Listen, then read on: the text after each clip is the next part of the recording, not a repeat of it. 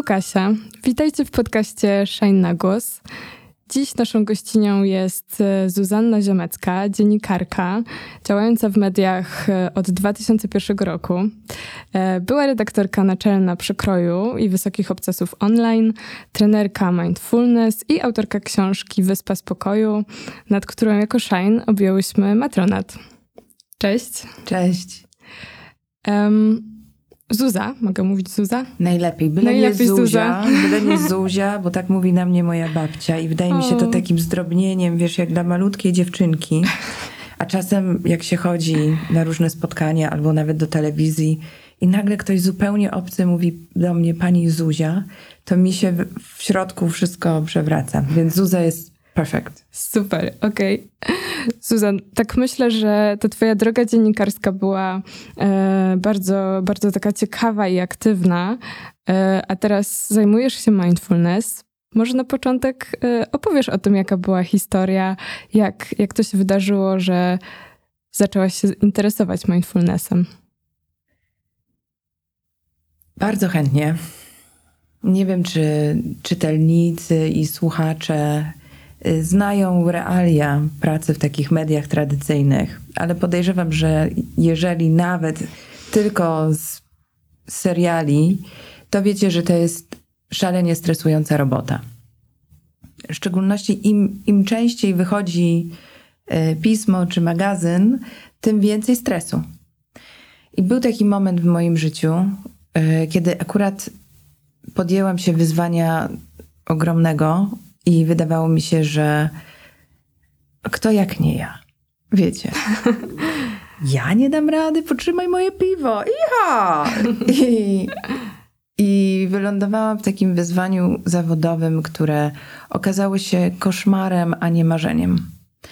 To, było tak, to był taki nadwysiłek wymagany na przestrzeni półtora rocznej kiedy to e, wracałam do domu bardzo późno, jak moje dzieci już spały, a nie mogłam wyciągnąć tego projektu. I co chwila były nowe wytyczne, co chwilę miałam innego przełożonego, co chwilę miałam mniej pieniędzy i nie widziałam wyjścia.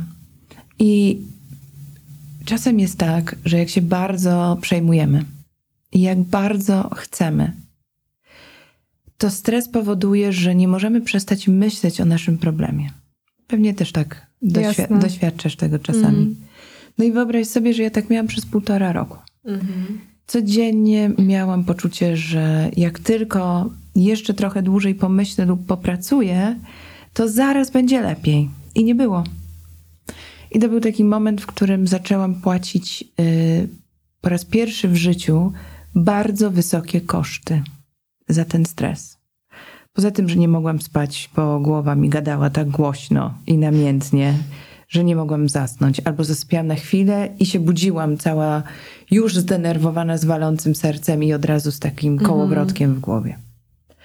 Następnie ym, straciłam zdolność artykulacji. Wyobrażasz sobie? Redaktor naczelna, szefowa do spraw słów, która nie może się wysłowić słabo. Zaczęłam tracić pamięć. Nie pamiętałam kiedy, od kogo, gdzie, jak to się nazywa. Więc zaczęłam zapisywać i nie mogłam sobie przypomnieć, gdzie położyłam notes i, i nie wiedziałam, gdzie zostawiłam samochód, a gdzie są moje kluczyki. No po prostu głowa jak durszlak dziurawa. I potem również zaczęłam tyć. I byłam jakby z każdej strony, i, i mój umysł, i moje ciało, y, jakby przewróciło się, odwróciło się przeciwko mnie. I jak ten projekt się wreszcie skończył, wiedziałam, że drugi raz nie mogę podjąć się tak trudnego zadania, jeżeli nie znajdę jakiegoś sposobu na to, żeby radzić sobie lepiej ze stresem. Bo to było straszne. A w zasadzie najgorsze w tym wszystkim to było takie poczucie, że jestem w szklanym kloszu. Ja, moja głowa i mój problem w takim odcięciu i odłączeniu od innych, od świata. Sama w małym, ciasnym pomieszczeniu mojego umysłu. No i zdarzyło się tak, że akurat wtedy w Polsce zaczynały być oferowane ośmiotygodniowe kursy mindfulness, a pisaliśmy o tym w redakcji Przekroju. To był jeden z pierwszych tekstów w ogólnokrajowych mediach na temat mindfulness, z którego ja zapamiętałam tylko, że to ma coś wspólnego ze stresem i że zmienia strukturę mózgu w 8 tygodni. Więc jak ktoś mi pokazał, że hej, zobacz, pisaliście o tym, a właśnie są zapisy na taki kurs, to ja się rzuciłam na to, jak na szklankę wody po wyjściu z pustyni. Tak strasznie potrzebowałam mieć poczucie, że, że odzyskuję kontrolę nad sobą, albo że mogę przestać się bać, robić rzeczy trudnych i nie mieć tej obawy, że moje ciało i umysł znowu mnie zawiodą. Więc byłam naprawdę w dużej potrzebie i bardzo się przejęłam tym kursem.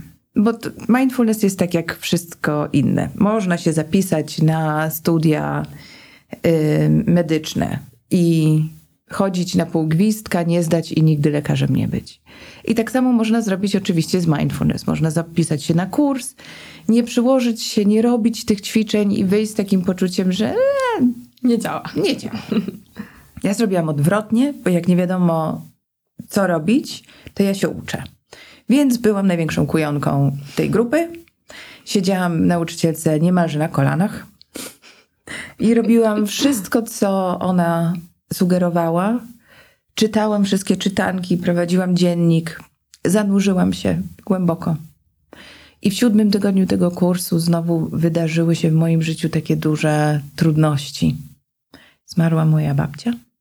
To taka, taka babcia, której się zwierzałam, która pozwalała mi jako nastolatce palić papierosy u niej, dawała mi prawdziwą kawę. Była taka niepokorna moja babcia. Zawsze mówiła dokładnie to, co myśli i w dużym stopniu taki tupet, e, który ona miała, wytworzył we mnie przestrzeń i gotowość, że ja też nie muszę pasować do otoczenia, żeby, y, żeby być szczęśliwą. Więc ważna postać dla mnie.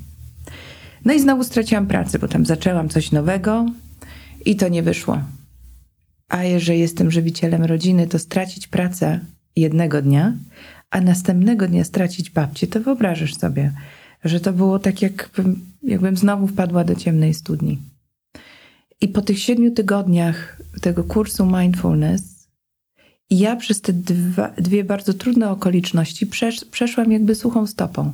I nie, że nie czułam głębokiej żałoby po babci, ale przeszłam tę żałobę w bliskim połączeniu z moją rodziną i z przyjaciółmi. Nie byłam sama w kloszu, do którego dobija się świat, tylko byłam blisko z pracą było tak, że nie straciłam ani pamięci, ani słów, ani klarowności, i po trzech tygodniach już byłam zatrudniona w wysokich obcasach, gdzie byłam szczęśliwa i spełniona przez kolejne pięć lat. Więc nagle wystarczyło siedem tygodni medytacji, żeby doświadczyć w bardzo namacalny, głęboki, prawdziwy sposób, że inaczej się przechodzi przez problemy, jak się ma tą ten mięsień uważności wyćwiczony, że traci się mniej swoich zasobów i można w związku z tym lepiej i prędzej z tych tarapatów wyjść. Mhm. I to był ten moment, w którym już wiedziałam, że nie mogę nigdy przestać medytować. mm. Może nawet y, wtedy podjęłam decyzję, że będę uczyć. Mhm. A jak ci przychodziło to na początku? Czy, czy miałaś trudności, czy rzeczywiście weszłaś w to i od razu było ci z tym dobrze i łatwo? Jak pierwszy raz mhm. poszłam na y, spotkanie, na pierwszą sesję, to położyłam się do medytacji, bo robi się je należąco na początku i natychmiast zasnęłam. I obudziłam się po wszystkim i się śmiałam do przyjaciółki, że a, zapłaciłyśmy za kurs, który tak naprawdę jest drzemką w środku miasta, wśród obcych ludzi, w środku dnia. tak. Więc nie, to mm, mało kto jest w stanie od razu wskoczyć i, i być dobrym, czy tam i czuć, że od razu umie medytować. Tego to trzeba wyćwiczyć, bo to jest tak nieoczywiste dla mózgu, to jest tak y, odwrotne od tego, co robimy na co dzień, że zanim można znaleźć w tym swoją równowagę i poczuć, że to jest moje i rozumiem o co w tym chodzi, no to trzeba się pozmagać. Mhm. Tak jak z nauką gry na instrumencie, czy nauką biegania, czy nauką czytania. No na początku jest pod górkę i kulawo i trochę boli czasami, ale, y, ale potem, potem okazuje się, że warto. Mhm. Ale tak sobie myślę, że może też warto, e, żebyś opowiedziała, czym ten mindfulness jest właśnie, bo używasz słowa uważność, medytacja. Wiadomo, że każdy, myślę, i każda spotkał, spotkała się kiedyś z tym słowem, ale czy naprawdę wiemy, co to oznacza? Świetne pytanie. Mindfulness jest sztuką bycia w pełni obecną przy tym, co się dzieje w tej chwili w tobie i dookoła ciebie. W taki sposób nieoceniający. Czyli nie, że siedzisz i myślisz, o Boże, ale jest świetnie, normalnie, ekstra. Albo, że siedzisz i myślisz, nie, no to do bani, nienawidzę, wszystko złe. Bo zarówno ta postawa taka lgnąca, zachwycona, jak i ta postawa odpychająca, negatywnie oceniająca, obydwie te postawy powodują, że tracimy trochę jasności, w czym jesteśmy. Bo jak coś lubimy za bardzo, to nie widzimy tego wad. A jak nienawidzimy, to nie widzimy zalet. Więc, żeby mieć kontakt z taką niefiltrowaną rzeczywistością, to szalenie istotne jest, żeby oduczyć się tej ocenności, który umysł na wszystko narzuca. Więc to jest ta sztuka. E, ja używam słowa mindfulness i uważność naprzemiennie, chociaż wolę mindfulness, ponieważ po, po, polsku słowo uważność kojarzy się z, takim, z taką atencją do szczegółów, mhm. E, że robimy coś ostrożnie. I nie ma tam tej jakości nieocenności, która mhm. jest taka istotna w mindfulness. Ale jako, że to słowo jest piękne i w użyciu to, e, to je wymieniam, Tymczasem medytacja jest ćwiczeniem, który pomaga, które pomaga nam wyćwiczyć w sobie uważność. I z medytacją jest dokładnie tak jak y, ze sportem. Mm, wszystko nazywa się sportem, ale różne sporty się uprawia y, w różnych celach. Jeżeli chcemy mieć lepszą kondycję, to chodzimy na fitness. Jeżeli chcemy mieć duże mięśnie, to idzie, idziemy podnosić ciężarki. I tak samo medytacja jest takim sportem mentalnym i różne medytacje możemy robić w różnym celu. I medytacja mindfulness wyćwicza w nas uważność. Jest też medytacja chrześcijańska, jest medytacja transcendentalna, różne są rodzaje. Więc jak ja mówię o medytacji, to mam na myśli tą medytację konkretną, która służy temu, żeby umysł zaczął zauważać, nie, żeby ciało zaczęło czuć i żebyśmy byli bardziej tu i teraz, zarówno głową, jak i ciałem jednocześnie. A czy w takim razie mm, mindfulness ma coś wspólnego z no właśnie z wschodem, Indiami, jakimiś naukami Buddy? Bo to, co myślę gdzieś przychodzi do głowy na hasło medytacja, no to właśnie te, te kierunki. Yy, czy możesz coś opowiedzieć o historii mindfulness, czy może jest zupełnie inaczej niż mówię? Masz rację. Medytacja jako forma kontemplacyjna e, ma swoje źródła zazwyczaj na wschodzie i w przypadku mindfulness również tak jest. Bo mindfulness jest częścią większego systemu filozoficznego, jakim jest buddyzm. Jest jakby jednym, z, jest istotnym, ważnym, ale tylko jednym z wielu kroków, które ma e, osobę na ścieżce buddyjskiej doprowadzić do oświecenia.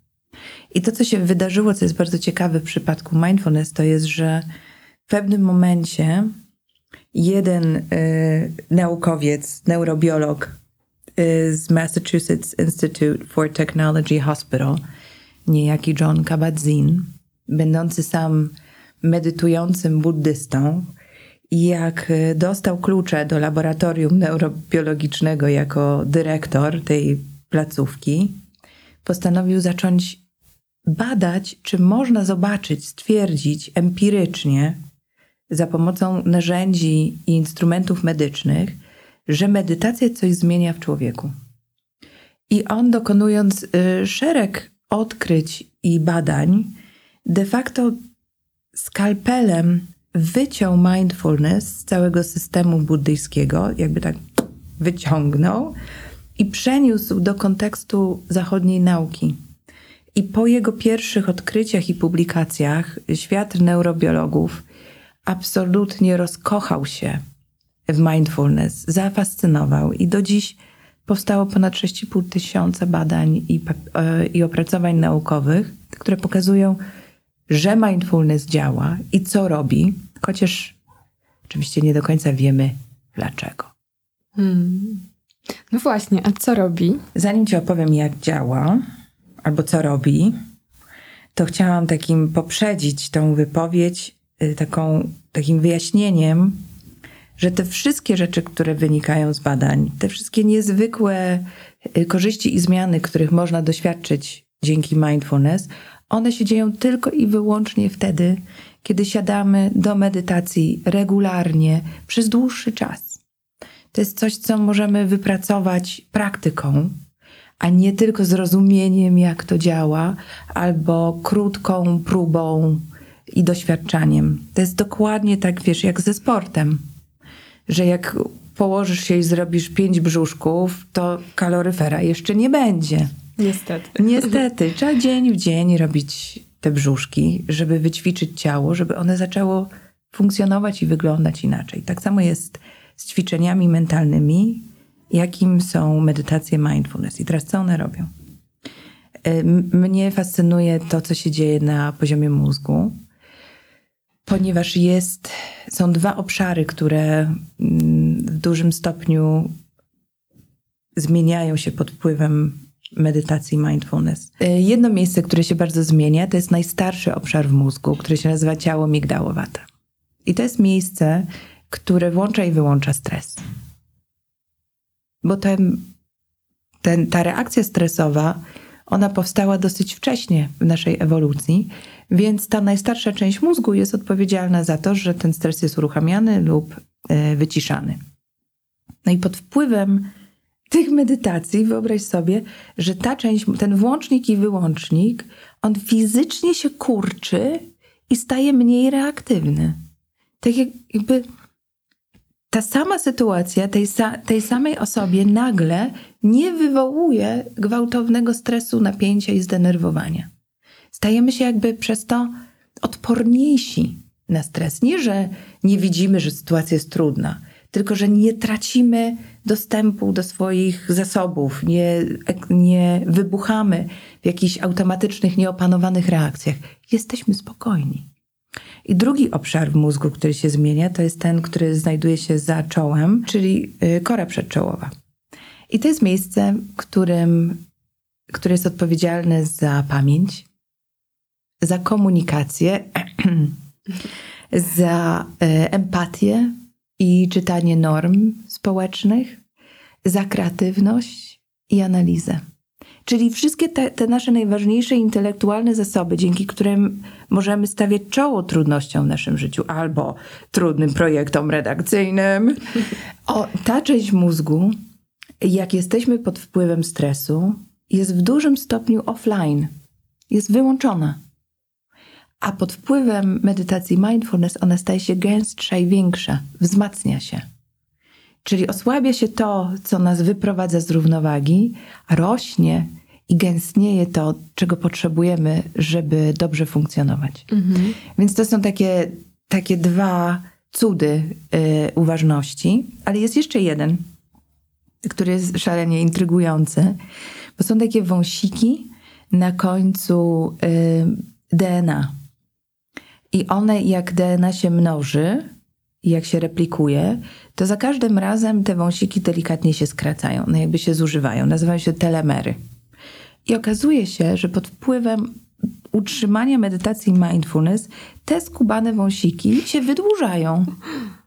Co oznacza, że mindfulness ma pozytywny wpływ na proces starzenia się komórek. Wow! No i teraz, wiesz, naukowcy ci nie powiedzą, dlaczego Mhm. to działa. Oni mogą tylko stwierdzić, że działa. Tak samo jak nie do końca mogą wyjaśnić, jak to jest, że są takie atomy czy cząstki, które mogą być jednocześnie obecne w dwóch różnych miejscach. No wiemy tylko, że tak jest, ale dlaczego? I don't know. I oni też nie wiedzą.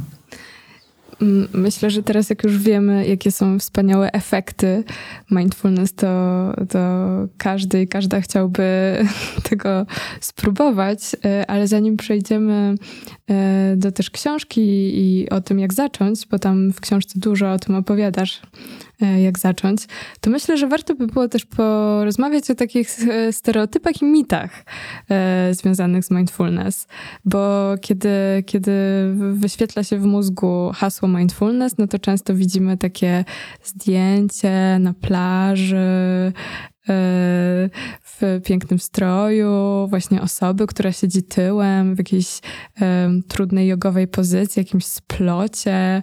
E, no właśnie, czy, I czy to tak trzyma, wygląda? Tak, tak paluszki trzyma, prawda? Kciuki, Tak. palec wskazujący. I zazwyczaj jest piękny widok. tak. I z jakiegoś powodu, jak się wpisuje mindfulness do przeglądarki i wyskakują obrazki, Mhm. to bardzo często powtarzają się też takie, takie słupki z tych gładkich kamieni, takie poukładane, Mm, prawda? No tak, no wiadomo, no bo tylko na Bali się medytuje, Tylko prawda? Więc tam Mhm. pewnie są te gdzieś, Tak. może gdzieś indziej w Azji takie słupki są. No i są też bardzo potrzebne różne drogie sprzęty do medytacji, prawda? Mm. Trzeba mieć specjalną poduszkę. A, Mhm. Bardzo specjalną. leginsy specjalne. Specjalne leginsy do specjalnej poduszki. I No i trzeba mieć dużo takich specjalnych kadzidełek mindfulnessowych. Mm. Są również herbaty mindfulnessowe, które koniecznie trzeba mieć pod ręką. Dobrze, żeby był, wiesz, posąg Buddy. Taki przynajmniej no, jeden, prawda? Świeca. nie tak, i no bez świecy to w ogóle medytacja nie działa. No. I czasem też bardzo pomaga, jak są takie gongi, wiesz, takie, Mhm. takie duże dzwony azjatyckie poustawiane pod ścianą. No i koniecznie, jeżeli nie leginsy, to takie lejące lniane sz, Mhm. y, szaty. Ewentualnie jak w Matrixie, tam jak y, główni bohaterowie czasem walczą lub się uczą nowych, nowych technik, to oni też wtedy mają takie specjalne szaty i to bardzo pomaga. Bardzo. Mhm, no tak, Mhm. no tak. Czyli w zasadzie wystarczy się ubrać, wyjechać i Tak, załatwiona sprawa. Załatwiam. No właśnie, tak, tak można wywnioskować patrząc na e, media społecznościowe i na taki przekaz gadżetowo-reklamowy. A faktycznie do medytacji potrzebne jest, jest tylko y, ciche miejsce, gdzie nikt ci nie będzie przeszkadzał, gdzie możesz spokojnie usiąść i być sama ze sobą. I możesz usiąść na krześle, możesz usiąść na podłodze, na łóżku, możesz walnąć się na takiej na taki worek pełen kuleczek. Co chcesz i gdzie chcesz. To są ćwiczenia mentalne. Nie jest do tego potrzebna żadna otoczka. Więc mit numer jeden, wystarczy ciche miejsce. A pozycja, pozycja nie musi być ze splotonymi nogami, ani z palcem i kciukiem połączonym. Ale ważne jest, żeby y, przyjąć taką pozycję, która będzie komunikowała do mózgu, że oto robimy coś ważnego i że rob, robimy coś, co wymaga uwagi y, i, i czujności. Więc w skrócie najczęściej pada taka instrukcja, że żeby usiąść w pozycji wyrażającej godność. No bo wtedy jesteśmy zazwyczaj wyprostowani, a nie rozwaleni, ani podparci, ani skuleni. I to już jest właściwa pozycja do medytacji. Okej, no to już wiemy, gdzie i jak ym, siedzieć. Ym, ale no chyba, żeby medytować, to trzeba tak czwarta rano, tak? Wstawać? Coś, coś w tym stylu? Piąta ewentualnie. Jak Tak. wszyscy ludzie sukcesu. Piąta rano. O Jezu, strasznie współczuję tym ludziom sukcesu. Nie wiem jak ty, ale ciężko mają. E, Pora.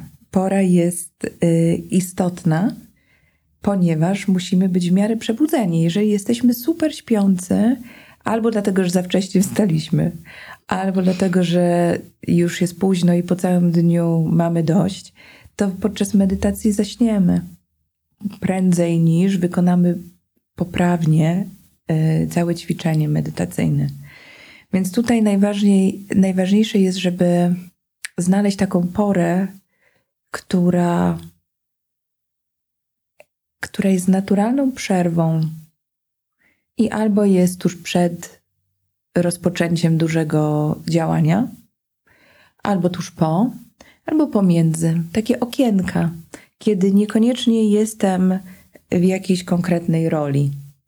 Czasem jak, jak jesteśmy w pracy i chcemy sobie zrobić medytację w pracy, bo to też bywa e, bardzo wspierające, to może być trudno wyłączyć myślenia, wyłączyć umysł z trybu za odhaczania rzeczy z mhm. listy to do, martwienia się, czy już przyszła odpowiedź na mojego ważnego maila. I też bywa trudno wyjść z roli domowej, jeżeli ma się akurat takie duże obowiązki albo obciążenie domow domowymi sprawami, jeżeli ma się, nie wiem, małe zwierzęta, małe dzieci, liczną rodzinę, to też trudno się wyłączyć. Więc dobrze jest taki, w takich szparkach pomiędzy znaleźć dla siebie miejsce. Mm. A czy to chodzi o to, żeby wyłączyć myślenie? Też się spotkałam z takim broń Boże, stereotypem. Broń Boże, jeżeli, pod, jeżeli spotkasz kogoś, kto ci powie, że zaraz ci zrobi medytację, dzięki której twój mózg przestanie myśleć, to błagam cię, uciekaj. Nie rób tej medytacji, bo mózg, który nie myśli, jest klinicznie martwy. Mm. Nie chcemy, żeby mózg tak. przestał myśleć. I nie chcemy, żeby serce przestało bić, ani robić medytacji, dzięki którym przestaniemy oddychać. Wiesz, to mhm. są naruszanie jakichkolwiek podstawowych funkcji biologicznych y, jest sygnałem, że mamy do czynienia z czymś niebezpiecznym, mhm. uciekamy. Mhm. To, co jest y, nieporozumieniem w tym założeniu, czy w tym micie, że od medytacji przestajemy myśleć, to się bierze stąd, że nie mamy przyzwyczajenia, żeby myśleć o myśleniu jako czymś osobnym niż uwaga. Hmm.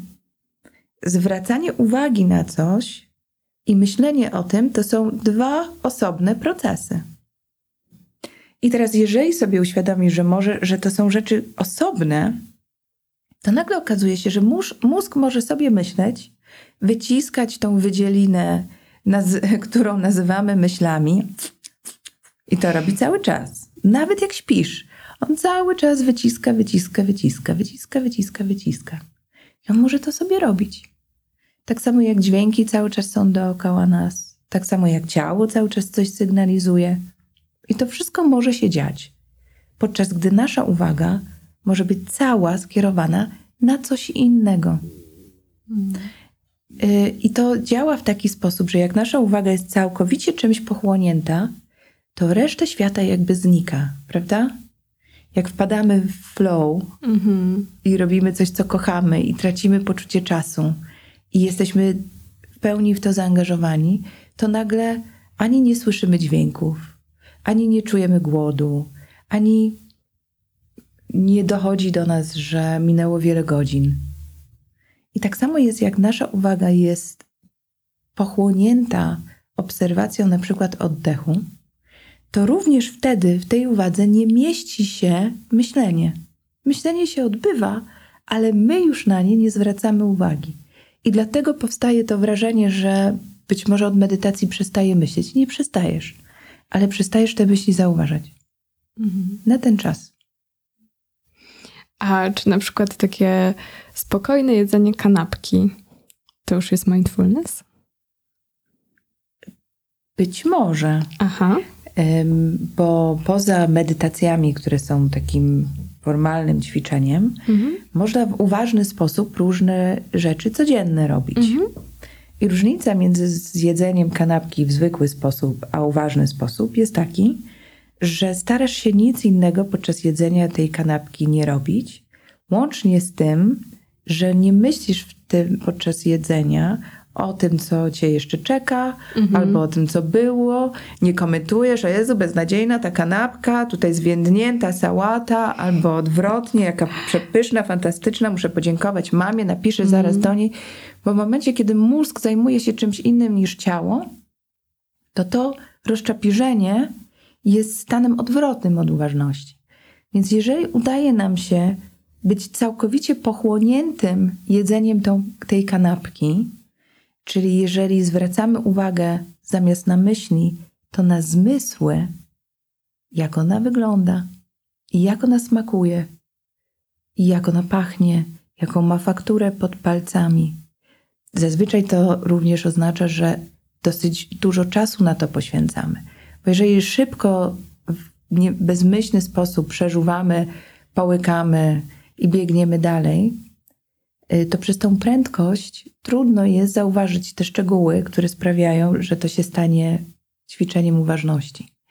Więc nie tyle spokojne, co wolne i z zaangażowaniem pełnych wszystkich zmysłów jedzenie kanapki jest już e, ćwiczeniem mindfulness, mm -hmm. takim nieformalnym. Mm -hmm.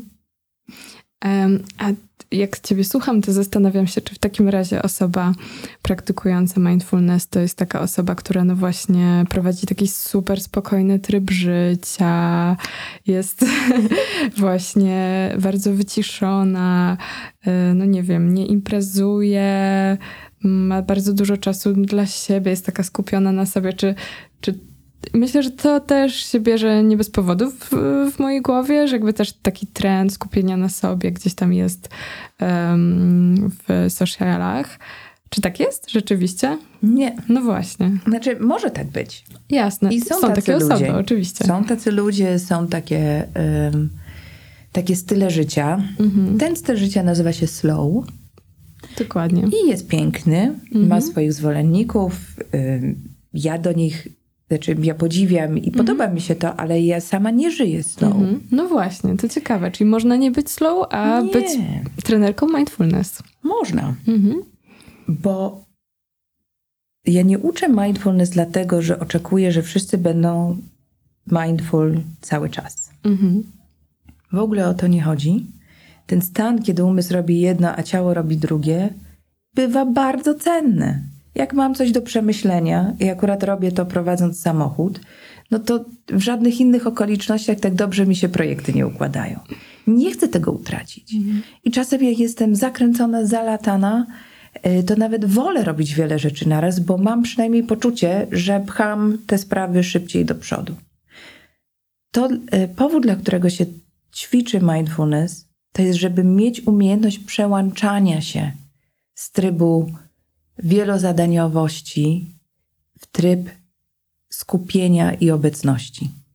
Oba tryby są cenne, ale jeżeli jeden z nich staje się automatyczny, a drugi coraz rzadziej możliwy i dostępny, to trening mindfulness umożliwi ci przełączania się sprawnie między nimi. Tak, żebym ja mogła być mindful wtedy, kiedy ja decyduję i potrzebuję. Po to się to trenuje. A jeżeli przez pozostałe połowę czasu albo więcej chcesz być szybka, bądź dziewczyno, leć i pędź. Mhm. Ekstra, to myślę, że to ważne i nietypowe do, do usłyszenia. E, Okej, okay, no to rozprawiłyśmy się z kilkoma kilkoma mitami, e, a może jeszcze powiesz nam, jak zacząć, bo też twoja książka Wyspa Spokoju i w ogóle twój projekt, bo też masz grupę na Facebooku, e, można cię tam znaleźć i prowadzisz medytację online. E, część z nich jest dostępna po prostu, więc każdy może dołączyć. No właśnie, ta książka składa się z e, podstaw, wiele jest tam informacji od tego, o tym, jak zacząć, ale też e, składa się z takiej części drugiej, o której jeszcze na koniec chciałabym z Tobą porozmawiać, czyli o historiach różnych osób, które doświadczyły tej drogi mindfulness. Mm, ale może w trzech słowach, jeżeli słucha nas osoba, która nigdy nie robiła nic związanego z mindfulness, to co byś jej poradziła? Jak zacząć? Najlepiej jest zapisać się na kurs. Aha. Żeby być w grupie innych osób początkujących, pod okiem certyfikowanej nauczycielki czy nauczyciela, czyli kogoś, kto przygotowywał się do tego, żeby właśnie dzielić się tą praktyką z ludźmi, którzy jej nie znają. Mhm. Podkreślam certyfikowani nauczyciele, bo jest, jest teraz duże zainteresowanie mindfulness, co powoduje, że osoby, które przeczytały jedną lub dwie książki, nagle zaczynają ogłaszać się nauczycielami i mogą w nieodpowiedzialny sposób poprowadzić, zniechęcić niechcący. Więc trzeba sprawdzać.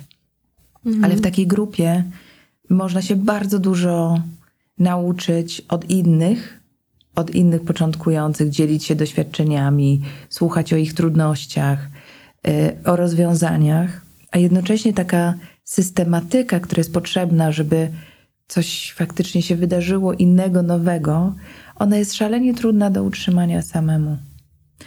I bez tej struktury, którą daje kurs, gdzie musisz co tydzień przychodzisz i wszyscy opowiadają, jak, co odkryli, co zauważyli, robiąc codziennie medytację, i to jest bardzo mobilizujące. Jednocześnie jest, dostajesz serię nagrań z instrukcjami do medytacji. Czyli to nie jest tak, że że wiesz mniej więcej, jak to robić, siadasz sama i w ciszy próbujesz kierować uwagą, która jest rozbiegana we wszystkie kierunki świata, to byłoby super trudne. Dlatego w mindfulness są tak zwane prowadzone medytacje, czyli nagrania, które odtwarzasz, jak masz zamknięte oczy i siedzisz w wygodnej pozycji godnej. I tam nauczyciel czy nauczycielka mówią: A teraz zwróć uwagę na to, a teraz zrób to, a teraz zrób tamto dzięki czemu łatwiej jest podążyć. Więc moim zdaniem najlepszy jest kurs. I najlepsza jest grupa. Ale jeżeli chcesz spróbować najpierw, żeby sprawdzić, czy to w ogóle ci pasuje, czy się w tym odnajdziesz, to dobrze jest znaleźć taką medytację, yy, takie nagranie instrukcji medytacji mindfulness. Ich jest mnóstwo. Na Insight Timerze Y, jest taka aplikacja Insight Timer. Tam jest mnóstwo medytacji różnych nurtów, więc tutaj należałoby wpisać mindfulness, żeby wiedzieć, które, które są y, konkretnie mindfulnessowe. Na moim y, Facebooku Wyspy Spokoju, to jest Facebooku kośnik Wyspa Spoko, mhm. to we wtorki i czwartki medytujemy razem na żywo. Ale jak wejdziecie na wyspa myślnik spokoju.pl, to tam jest też link do katalogu z różnymi medytacjami. Tam jest teraz 25 medytacji, cztery są za darmo. I, I cztery z nich y, towarzyszy książce. Więc jeżeli chcesz dzisiaj, teraz usiąść i z moim głosem, taki jaki on jest, spróbować, to tam jest medytacja numer jeden. Spróbuj z nią i zobacz, jak ci będzie też w tej drugiej części to bardzo mi się podobało e, w drugiej części twojej książki osoby, które doświadczyły drogi mindfulness opowiadają o swoich e, początkach, o całej swojej drodze, ale też mają takie porady dla osób mhm. początkujących. To było niesamowite e, dla mnie właśnie poznać, jak różni ludzie praktykują na co dzień, jakie tak. mają rady dla początkujących. Rzeczywiście ta aplikacja, o której wspomniałaś, też tam pamiętam, że się pojawiła, mhm. czyli, czyli rzeczywiście dużo osób z niej korzysta. Fajnie zapamiętać. E, Headspace tylko też mi przychodzi do głowy, tak. prawda? Jako e, ja Headspace dosyć długo korzystałam. Teraz nawet na Netflixie jest e, jakiś film o Headspace. Jeszcze nie miałam okazji tak. obejrzeć, ale myślę, że to też jest coś dostępnego i fajnego, żeby spróbować. Um, dobrze. Um, zastanawiam się jeszcze, w czym ten mindfulness może nam pomóc no bo już wiemy, że okej, okay, nasz mózg się zmieni, inaczej hmm. reagujemy na stres, hmm. ale też te historie różnych osób pokazały mi, że no właśnie, może nam pomóc w kryzysie, może nam pomóc w podjęciu jakiejś trudnej decyzji. Mm, czy widzisz jakieś takie efekty rzeczywiście długofalowe na życie innych osób wokół ciebie, może osób, które trenujesz, czy, czy na twoje życie? No, Tytuł książki jest Wyspa Spokoju, jak mindfulness pomaga w trudnych sytuacjach, bo w zasadzie do tego, do tego to jest, mhm. żeby pomóc nam w tych momentach, kiedy robi się trudno. I w drugiej połowie książki są cztery rozdziały, które pokazują, jak w czterech różnych rodzajach trudności mindfulness może być wsparciem. Czy pierwszy to jest ogólny stres. Jak coś się dzieje trudnego, duże wyzwanie zawodowe albo w życiu osobistym, jak ktoś nagle choruje, jak jest trudny projekt, to jak mindfulness pomaga y, utrzymać równowagę. Drugie okoliczności to są y, właśnie trudne decyzje. One potrafią być takim powodem niewyspania, natłoku myśli, niepewności, żałowania. I jak podjąć decyzję, żeby nie tylko zagwarantować sobie jakiś efekt końcowy, ale żeby to była decyzja zgodna z Tobą, żebyś wybrała coś, co pasuje do tego, kim Ty chcesz być. Bo zupełnie inna osoba podejmująca tą samą decyzję mogłaby podjąć odwrotną i ona byłaby słuszna dla tamtej osoby. Więc jak znaleźć swoje takie, swój kompas?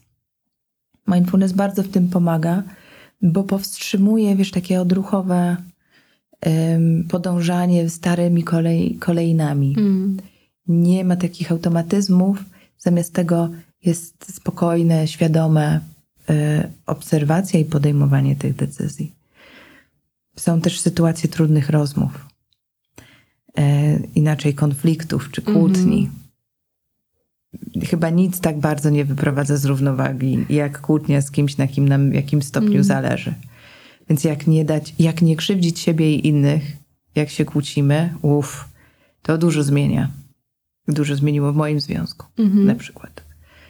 Um, I te, te 12 osób, które się dzieli swoimi sytuacjami, również opowiadają o tym, jak, jak mindfulness pomaga, gdy sytuacja nie ma rozwiązania gdy nie da się nic zrobić i trzeba się pogodzić z tym, że jest nie tak, jak ja chcę. Na przykład, że jest pandemia. Mm. Nie będzie happy endu. że jest y, globalne ocieplenie. Mm-hmm. Że ktoś jest chory i nie wyzdrowieje. Więc jak być z trudnością, żeby nie dać się wciągnąć za głęboko w dół? W tym też mindfulness pomaga. I tak jak wspominałaś, wszyscy moi bohaterowie opowiadają, jak się, jak odkryli mindfulness i o, o jednym z tych bardzo konkretnych problemów. Opisują, wpuszczają nas głęboko. Tam są historie o e, ciężkiej chorobie męża, tam są choroby o rozwodach, o tym, jak się dostało bardzo trudny, atakującą informację zwrotną w pracy. I prawie wszyscy, którzy przeszli mój kurs i praktykują, są nadal ze mną w kontakcie. I bardzo dużo zmian opisują, że zachodzi w ich życiu. Czasem odchodzą z jednej pracy i znajdują inną, która jest bardziej w zgodzie z tym, co, co ich spełnia. Czasem odwrotnie, decydują się wreszcie zmobilizować i postarać o awans, bo decydują, że to jest dla nich idealne miejsce i chcą jeszcze więcej. Tam są rozstania, przeprowadzki, są zapłodnienia. Ja miałam jeden kurs, podczas którego trzy ciąże się wydarzyły. Podczas kursu. Wow, tak. Różne wielkie mhm. rzeczy się zdarzają, bo bardzo często ludzie trafiają na te kursy dlatego, że chcą i szukają jakiejś mhm. zmiany. I jak mamy okazję posiedzieć samemu ze sobą w ciszy codziennie przez 20-30 minut, to okazuje się, że odpowiedź na to, jaka ta zmiana powinna być i jak ją dokonać, te odpowiedzi są. Tylko nie mamy czasu ani przepustowości uwagi, żeby je zauważyć. No właśnie, myślę, że mm, tym możemy skończyć. Czyli tak naprawdę z Twojej książki dowiemy się nie tylko o tym, jak inni doświadczają mindfulness, ale też e, zyskamy dużo teorii i praktycznych ćwiczeń. Um, są tam też e, nagrania, e, także warto naprawdę skorzystać z tej premierowej książki Wyspa Spokoju. Bardzo Was zachęcam, aby zajrzeć. E, możecie znaleźć książkę na e, krytyka polityczna.pl. I cóż, no Zuza, ja Ci bardzo dziękuję za rozmowę. Ja Było również. super posłuchać o mindfulness i myślę, że, że wszyscy sporo się dowiedzieliśmy i dowiedziałyśmy. E, odsyłam do Facebooka e, Zuzy e, i czekamy na Wasze komentarze e, i wiadomości na redakcja małpa shinemag.pl. E, możecie nas znaleźć też na Facebooku, Instagramie i na goout.net. Do usłyszenia za dwa tygodnie. Cześć! Cześć, dzięki.